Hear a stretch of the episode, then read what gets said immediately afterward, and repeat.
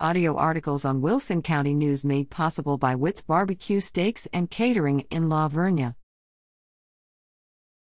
Preparing COVID vaccines.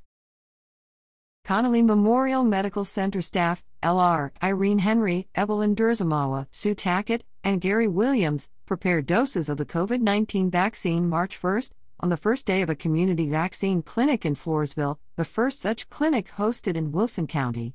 See full story on page 10a.